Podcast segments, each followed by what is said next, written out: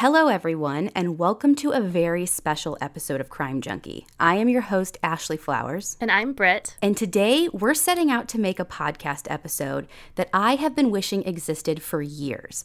A single episode that concisely gives a high level overview of all of the facts you can't get on Adnan Syed's case just from listening to Serial. Like many people, my first introduction into the podcast world was with Serial in 2014. Yeah, you're welcome. I was actually the one who got you into it. Yeah, it was the best gift you ever gave me. Serial Season 1 is like the reigning king of true crime podcasts.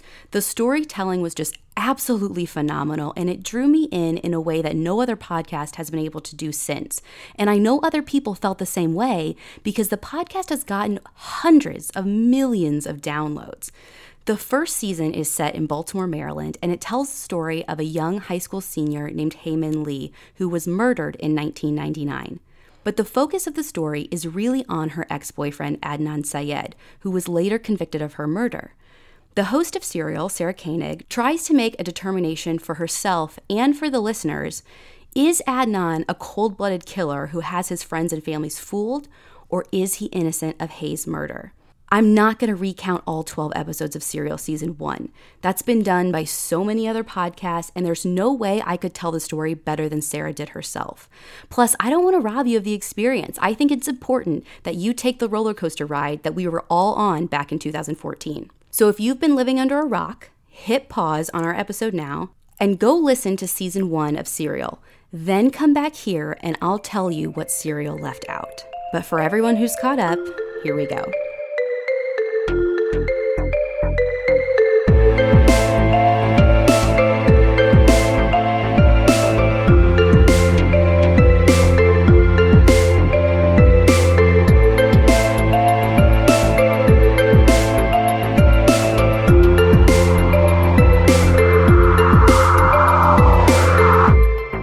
This was an amazing topic to debate with people back in 2014. Did he or didn't he? And it's something that Britt, you and I even debated back then. Right. I was firmly in the camp of he didn't. And I had strong questions coming out of Serial that made me think maybe he did. I kept coming back to Jay. Why would Jay implicate himself in something so serious if it didn't happen? And how would Jay know where her car was? I listened to the podcast twice, once alone and once on a road trip with my family, and we all had the same debate after. Sure, it seemed like Adnan got a raw deal, but explain to me, Jay. And while my family was able to just like walk away confident he was innocent, I needed more proof. So I consumed anything and everything I could get my hands on that would help me understand what really happened on January 13th of 1999. And there were so many good things. Over most of 2015, I learned all of the evidence Sarah Koenig didn't know about or didn't cover. And by the end, I knew without a doubt that Adnan was innocent. And I knew that if anyone else heard the same stuff that I was hearing, they would think so too. So, as 2016 and 17 and now 18 have rolled on, Adnan's case has been making its way through the justice system. His conviction has been overturned and he's been granted a new trial. However, I am still shocked every time I encounter someone who says they think Adnan is guilty. And this happens all the time. When I ask them why, they point to the same doubts that I had at the end of 2014. Jay, the car, the Nisha call. And every time I ask them, but what about all the other stuff Serial didn't cover? And almost every time they just ask, what stuff? 90% of people who I talked to about Serial didn't listen to any of the shows that came after. There were two very popular and informative follow up podcasts. One was called Undisclosed, and the other was called Serial Dynasty, which is now named Truth and Justice. They not only covered what Serial didn't, but they did some major reinvestigations that were groundbreaking in Adnan's case. But as popular as they were, they didn't reach the majority of Serial listeners, or at least not the ones that I've been encountering. There was also an amazing book that was written called Adnan's Story, which thoroughly covers the case and those reinvestigations, but again, I'm finding a very small percentage of people that I talk to have actually read it. I can only assume that people haven't educated themselves on this case because either they don't know this information is even out there or they don't want to invest the time into these other sources. And to be fair, there are hours upon hours of these follow up podcasts, and the book was pretty long too. It takes a massive amount of time to consume and comprehend it all, and people just might not have the time or patience. I know I haven't. I was really into the podcast Undisclosed, but lost track of it after a while. The amount of content that is out there is just really daunting. And that's the conclusion that I've come to. Most people I talk to aren't saying Adnan's guilty because they just hate him. They just don't know that there's more out there, or if they do, it seems really overwhelming of a task to sift through all the information to find the highlights. I've always wished there was somewhere I could point the average serial listener to say, listen, you don't have to invest days of your life to change your mind, but check out this like 30 minute or one hour thing and then let me know what you think after that. So that's what we're doing here. We're trying to make that thing, something that gives people what I consider to be the top need to know facts if you're going to have an informed discussion about Adnan's case.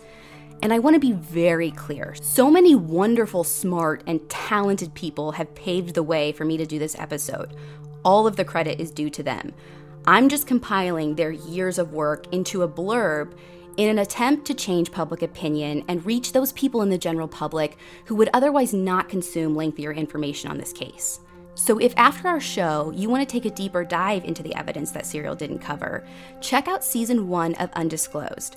It's hosted by Rabia Chaudhry, Colin Miller, and Susan Simpson. You can also check out season one of Truth and Justice with Bob Ruff. And please, please, please go get Rabia's book called Adnan's Story. She covers so much more than what we're going to be talking about today, and it's truly the Bible when it comes to Adnan's case. She has done some amazing work laying out what happened in January of 1999 and how the investigation and the trials to follow got so messed up.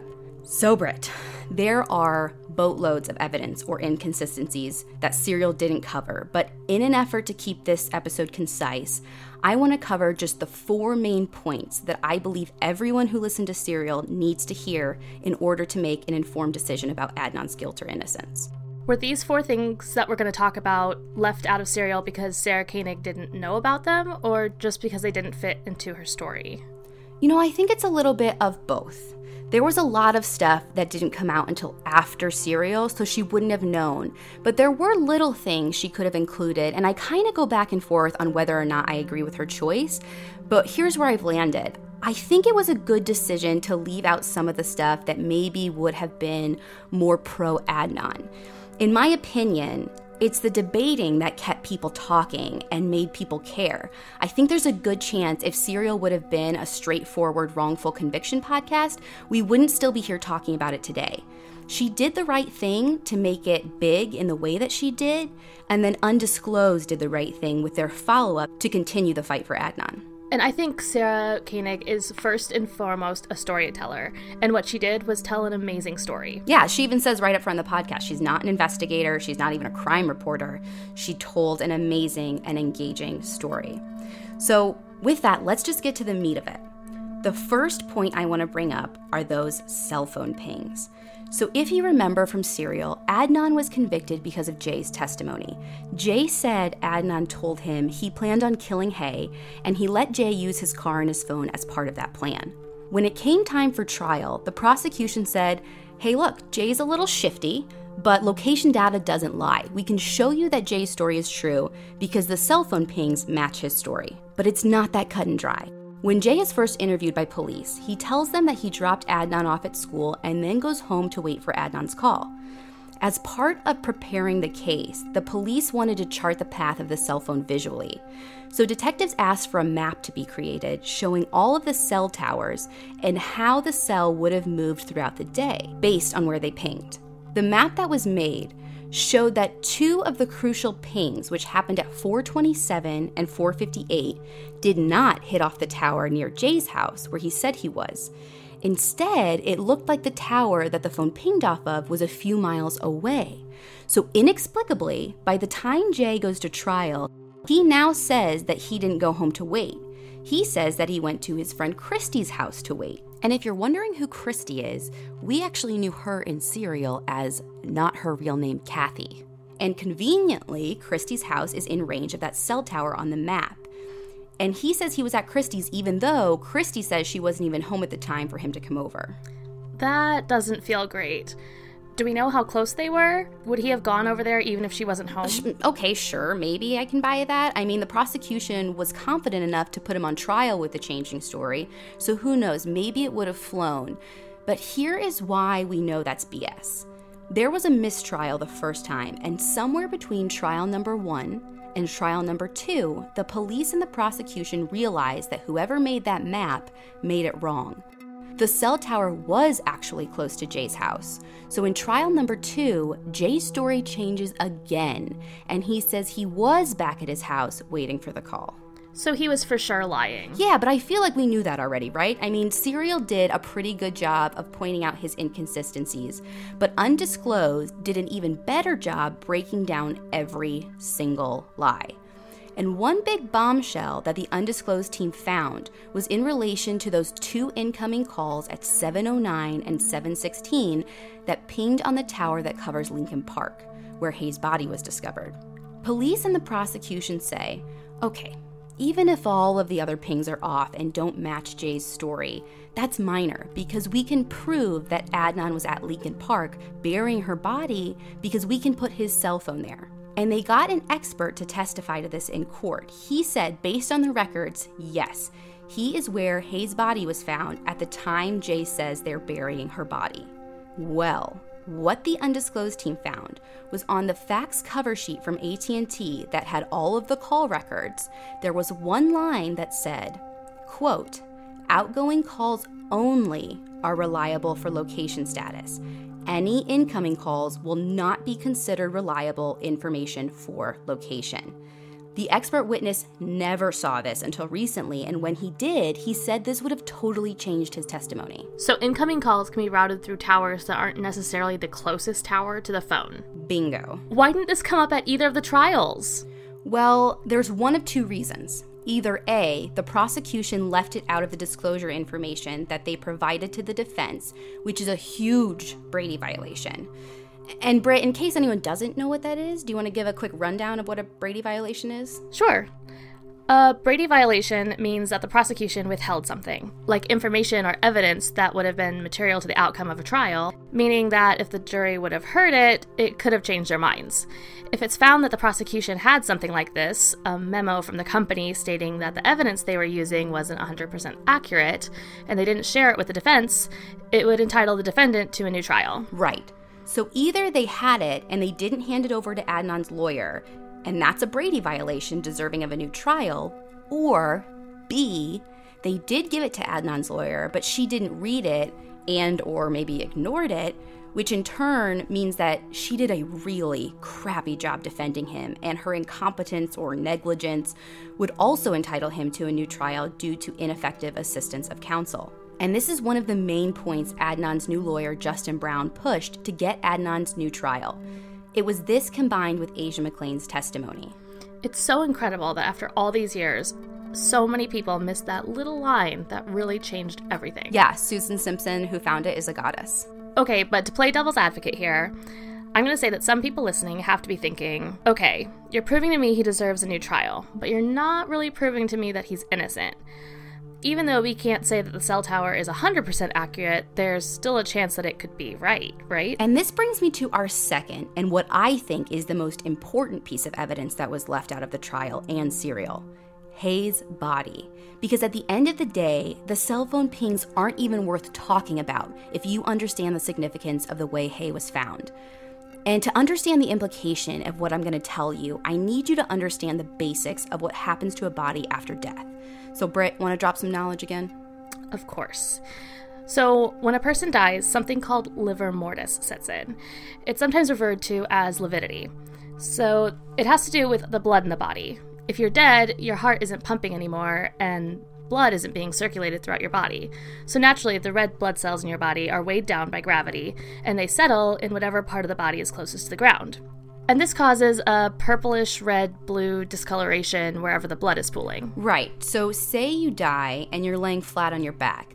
We would see that purplish red blue color all over your back, all over your butt and the back of your legs because those are the parts of you closest to the ground. But that doesn't happen instantaneously. No, it happens pretty slowly. It can actually take 8 to 10 hours for the blood to fully settle.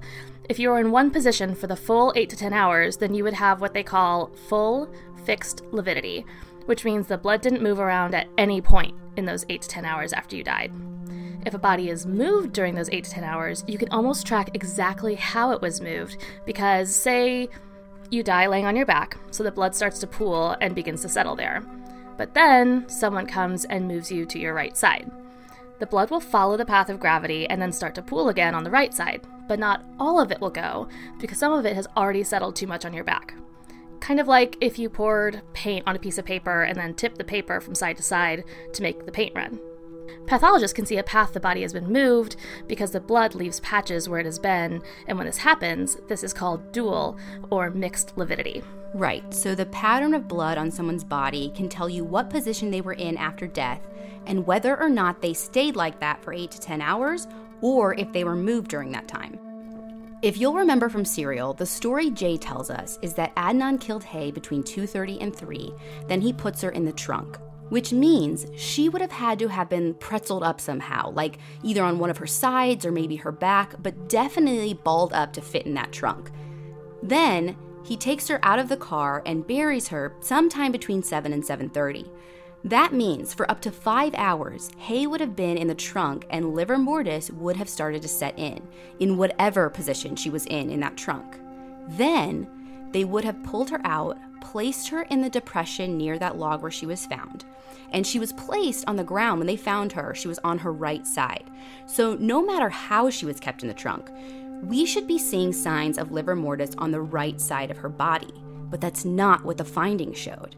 Hae had full fixed lividity on the front of her body. That purplish red blue color was present on her face, her chest, her stomach, and the front of her legs. From the way her blood pooled, we know for a fact that she was laying completely flat face down for 8 to 10 hours after death. So there's no way she could have been in her trunk from the time she was killed until the time Jay says she was buried around 7 p.m. in Leakin Park. 0% chance. This isn't a soft science. Like, this is just straight up gravity, and you can't argue with gravity. Face down, flat, for 8 to 10 hours. So that not only means she wasn't in the trunk, but it means that she couldn't have been buried until much later. Exactly. So, no matter whose side you were on, defense or prosecution, the timeline doesn't work. We know Hae was last seen at 2:15 at school. The absolute earliest she could have been killed is around 2:30. So that means she had to have been laying flat for 8 to 10 hours for livor mortis to fully set in. That puts us at 10:30 or 12:30 at night at the earliest before she's buried. And if you think she was killed any later than 2:30, the timeline only moves further back. And so either way, those cell pings around 7 o'clock mean absolutely nothing.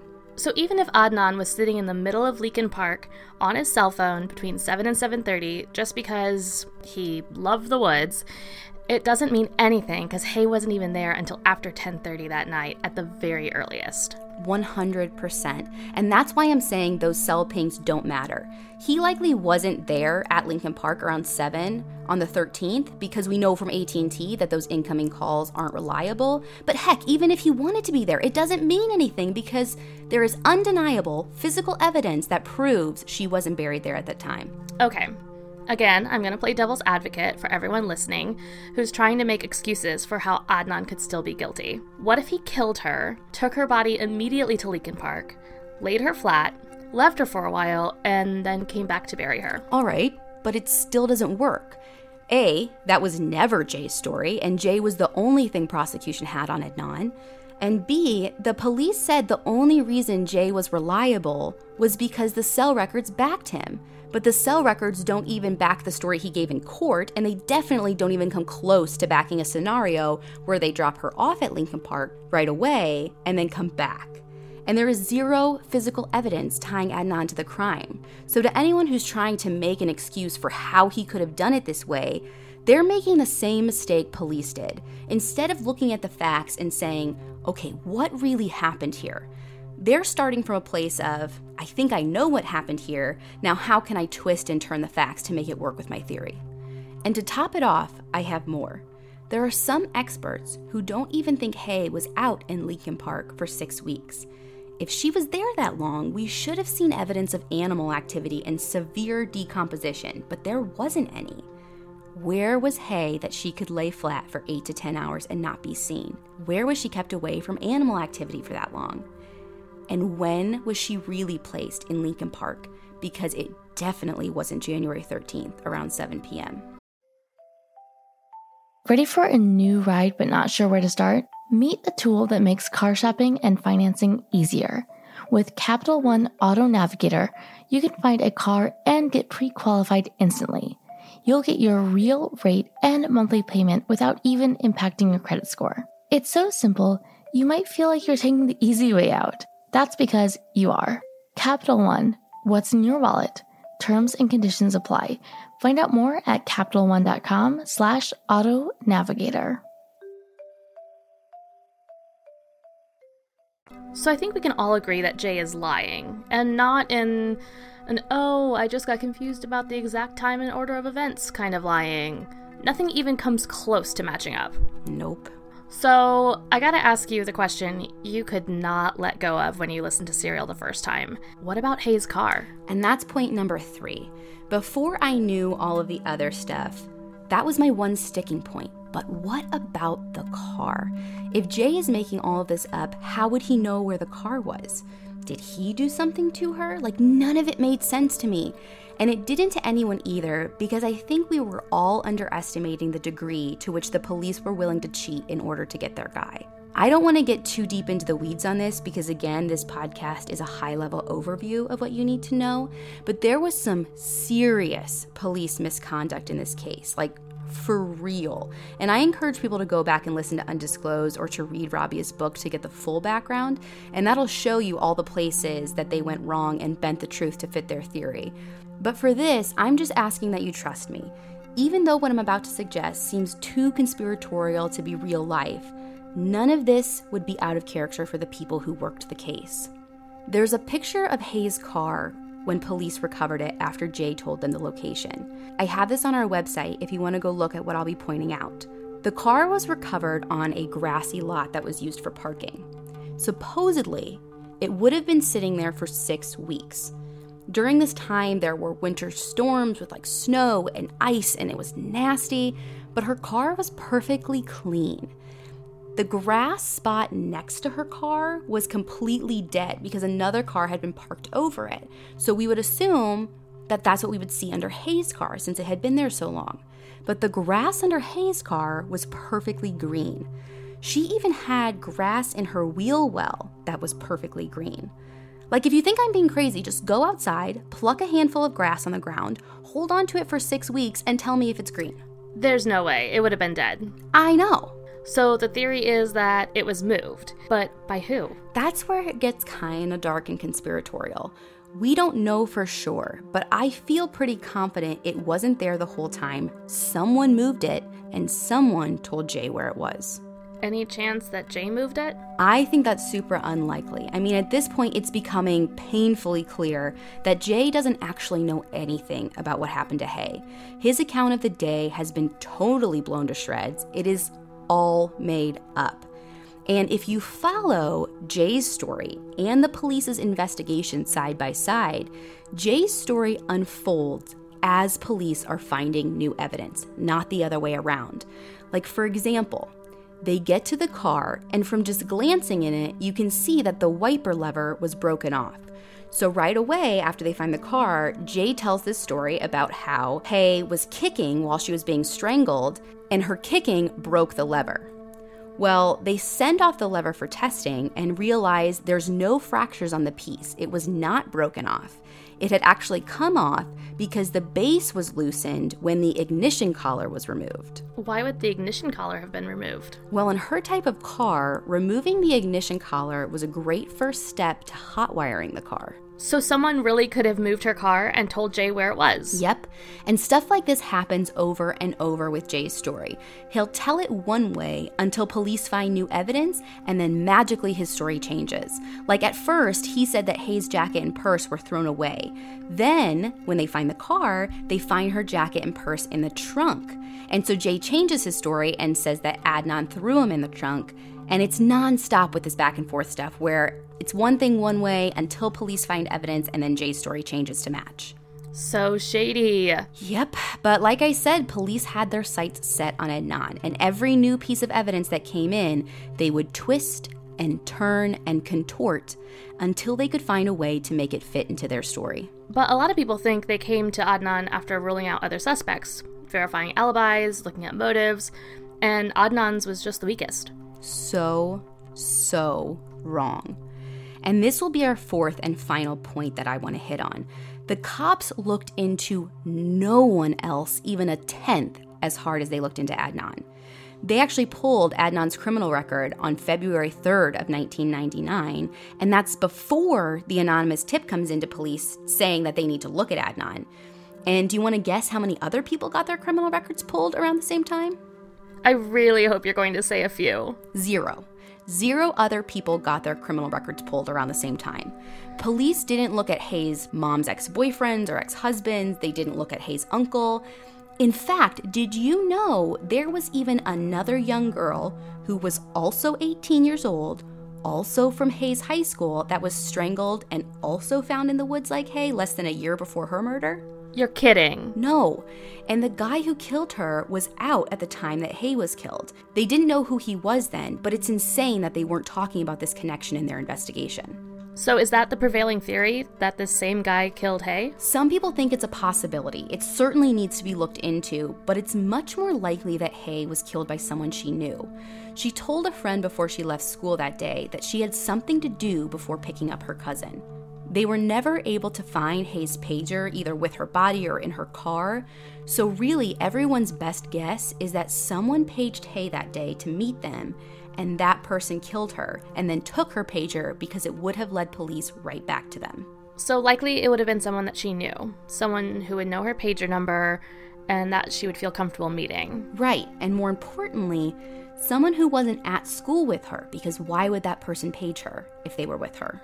True, but even though Adnan was at school with her, police had to look at him, right? I mean, I feel like people who are listening who are on the fence or thought he did it would say that police were justified in looking at him. He was the ex boyfriend. I totally agree. But I would think they would give the same amount of attention to her current boyfriend, wouldn't you? Yeah, definitely. But they didn't, not even close. And this is where the case gets bone chilling to me. So when Hae goes missing, they try and reach her boyfriend Don. On January 13th, police attempt to contact him pretty early on after Hae was reported missing in the early evening, but they can't reach him until 1:30 in the morning. And when they finally get to talk to him, he says that he was working at the time Hae went missing. But not working at his normal LensCrafters location, he was filling in at another location. Was he working till 1:30 in the morning? Why couldn't they get a hold of him? No, Lens Crafters isn't open that late, not a chance. No one knows where he was. But police eventually call his manager, and she verifies that she loaned him out to another store. The manager says he was working, so police just totally write him off and continue their case against Adnan. Before the trial, Adnan's lawyer tried to get Don's employment records to verify his alibi. She submits a request for the records, which should have been kept secret. But somehow the prosecution gets wind of this and they too request the records. Both of them get a notice from LensCrafters saying like, "Oops, sorry, we got we got nothing on this guy." Well, prosecutors step in and try to help, and poof, all of a sudden there are magical records of him working on the 13th. Are people's alarms going off like crazy at that point? No, and this feeds back into Adnan not having good representation. His lawyer did no digging into the magical alibi, and that was a huge mistake because in 2015, the undisclosed team and Bob Ruff from Truth and Justice made some freaking explosive discoveries. First, legal goddess Susan Simpson, who is part of the undisclosed team, notices something super off about the time cards that were submitted. Normally, when Don works, his ID shows up on his time card as 0162. Well, on January 13th, his ID number now shows up as 0097, only on that day. What does that mean? Well, it means for the first time ever, Don used another employee ID number. So Bob Ruff from Truth and Justice decides to do some hardcore investigating on this, and what he comes up with is insane. LensCrafters isn't a franchise store. It's all owned by one company, so even if you work at multiple branches, your ID would travel with you. But okay, let's say for some reason they went against company policy and you used two numbers. The timesheets given to the prosecution showed that Don worked over 40 hours but got paid no overtime, which means even though they have this sheet that they gave as proof of an alibi, that time worked was never entered into the official pay system. Okay. Next strange thing know that manager that vouched for him working? Turns out that manager is Don's mom. Stop. I can't. There's more. She shouldn't have had access to the timesheets from another store. Even though they're all connected, you can't view time cards from another location. Wait, so how did she know he was working then? Well, because the manager at that store where he was filling in happens to be Don's mother's girlfriend at the time, who she later married. what? His alibi was his mom and his stepmom. Yeah, but police never knew this because they didn't dig enough. Oh, and there's a lot more they would have found out if they kept digging into the time card issues. So his mom had worked there for a long time, and her ID number was 0110. She'd been there a few years, and as employees get hired, you would get sequentially higher numbers for every new employee. The new ID number that Don used that day that Hae went missing was 0097, which is a lower number than his mom's 0110, which means even if for some reason they went against normal company policy and issued him a new number, there's no way they would have issued him a number that was lower than his mom's who'd been working there for years. Oh my god. Brit, there's still more. That shift that he was filling in for wasn't even really a shift. He was supposedly filling in as a lab tech from 9 to 6, but it wasn't a thing. The earliest lab tech position that they ever had on their schedule started at 11. And Don uses that ID one more time on January 16th. And again, he reports working that mysterious ghost shift that doesn't exist. This looks so bad for Don. But maybe his mom was worried that he'd be a suspect, and when they found Hae murdered, she changed his time card so he wouldn't get grilled by the police. I mean, we saw how police railroaded Adnan. Maybe she knew the police were corrupt and wanted to protect him. That could have been. Bob also learned that you're not supposed to report to a relative at LensCrafters, so it was technically against the rules that he was working for his mom. So maybe they were even just trying to cover that up. And that seems innocent enough, but I know you well enough to know that you're not done. No. Another thing you need to know is that the timesheets at LensCrafters could be changed, but only up until a point. You have to make the changes within one week of the pay period closing. so, what are you saying? I'm saying that based on what we have, it's likely he didn't work using that other ID. He's probably lying. So his mom would have had to fake the records, but she didn't fake them when Adnan's lawyer asked for them or after police had found Hae's body. She would have had to fake them no later than January 22nd. Wait, so they changed his time card before anyone even knew Hae was dead? Yep. And the 22nd happens to also be the first time Don was officially interviewed by police. And if I remember correctly, he was one of the people that suggested that maybe Hae went off to California when she was missing, right? Yeah, that story might have come from him. So if he doesn't think she's dead, why is he changing his time card so soon after she disappeared? And why could no one get in touch with him until 1:30 in the morning the day that she went missing? I want to be very very clear. I am not saying that Don did it. What I'm trying to point out is that police didn't do their job. If they would have looked into anyone else half as hard as they looked into Adnan, they would have found this out back in 1999. Maybe it was innocent, maybe not, but we can 100% say that police did a terrible job at investigating and the justice system railroaded Adnan. And you guys, there is so much more like this. Like, did you know there was a rope found at the scene just a few inches from Hae's body? And the medical examiner actually said in court she could have been strangled with a rope, but that rope was never even tested. And I could go on and on forever about this case, but I feel like people have enough information now to at least see that there's so much more to this than Serial presented. So, I know we hit our four points, but can I bring up a few of the arguments that I see discussed online all the time? I'd like to just address them now instead of fighting with people on Twitter. Sure. The first is that people keep saying Adnan all of a sudden doesn't want the DNA to be tested. They say when Serial was going on, he was all for it, but when it came time to push for a retrial, he's backed up and now he doesn't want it tested. And people who say this are always like, see, he knows it's going to come back as his DNA. If he was innocent, he would want the test done. Those comments always make my blood boil because, again, it's people talking without being informed. Adnan and his supporters would very much like to have the DNA evidence tested. But here's the thing when they were going for a new trial, they had to pick their strongest case. They knew that they had a slam dunk with that AT&T fax cover sheet and Asia McClain's testimony, which both amounted to an ineffective assistance of counsel. They had to hang their hat on that one unified argument instead of going in all scatterbrained. If they would have picked the DNA as their argument and gotten that tested, the chances of winning were super slim. Because here's the thing even though Adnan and his team know it won't come back with his DNA, having it come back with someone else's won't necessarily help Adnan's case at all. I'm not sure I get what you're saying.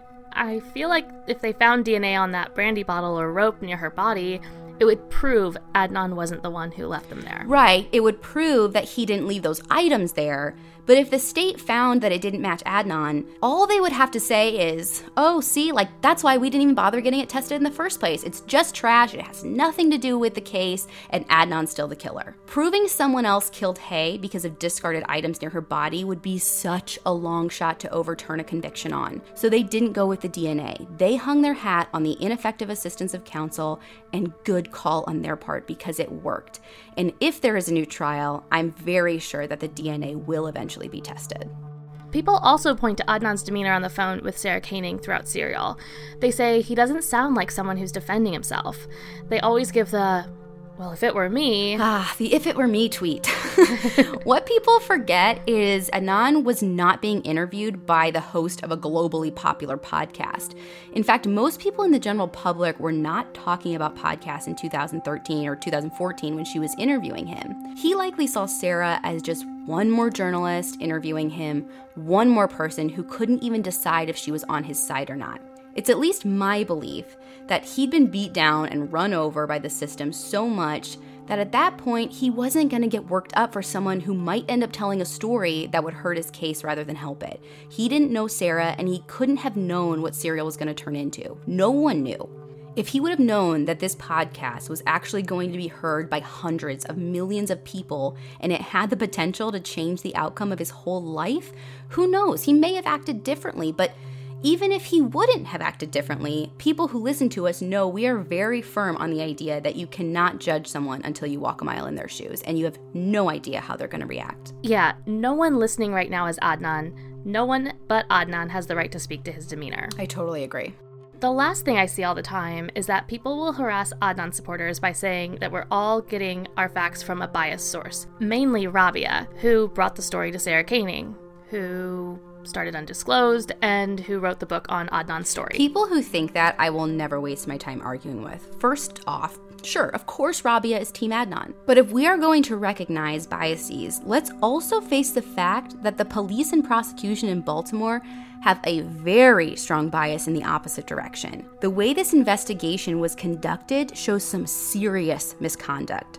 Jobs and reputations are on the line for some of them, so don't tell me they're only worried about the facts and they don't have an agenda of their own. So, no, going in, knowing that each side has a bias, then we just have to go off of who has the facts on their side, and that's Adnan.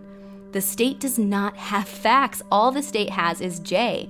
And I even see that come up over and over online. People keep saying, well, the state's witnessed this and the state's witnessed that. That's all they have, and the state's witness doesn't mean anything. It's really hard for me to understand how people keep pointing to Jay as the reason Adnan's guilty. I feel like if anyone's working off a blind bias, it's the state. Yeah, so either we need to like agree maybe both people have biases and then just not be talking about this, or we need to move on and realize that probably Rabia likes Adnan, but she's working with facts here. And there is so much more I want to cover, but you now have the most important information about this case, and hopefully you're able to understand why Adnan got a new trial and what you can expect from his new trial.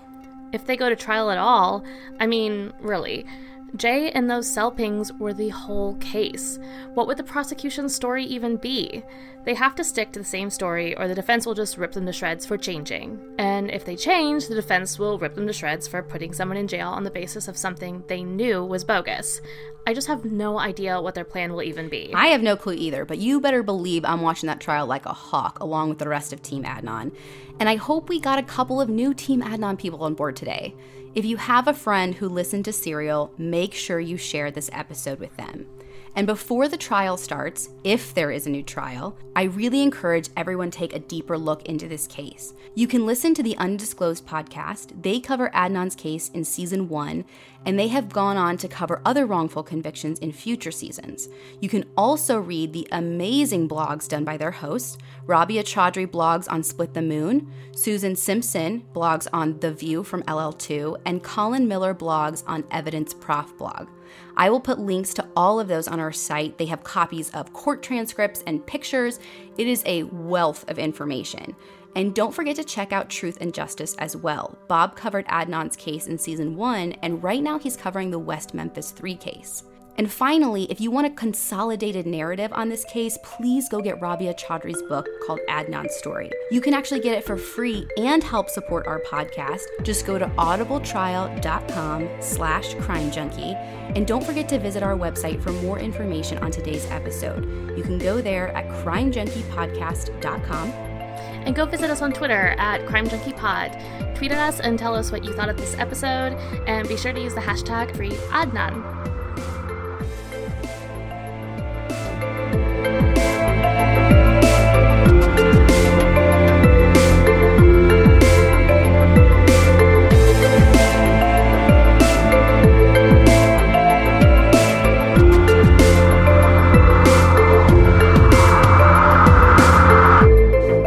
Junkie is written and hosted by me. All of our sound production and editing comes from Brit Prawat, and all of our music, including our theme, comes from Justin Daniel. Crime Junkie is an Audio Chuck production. So, what do you think, Chuck? Do you approve?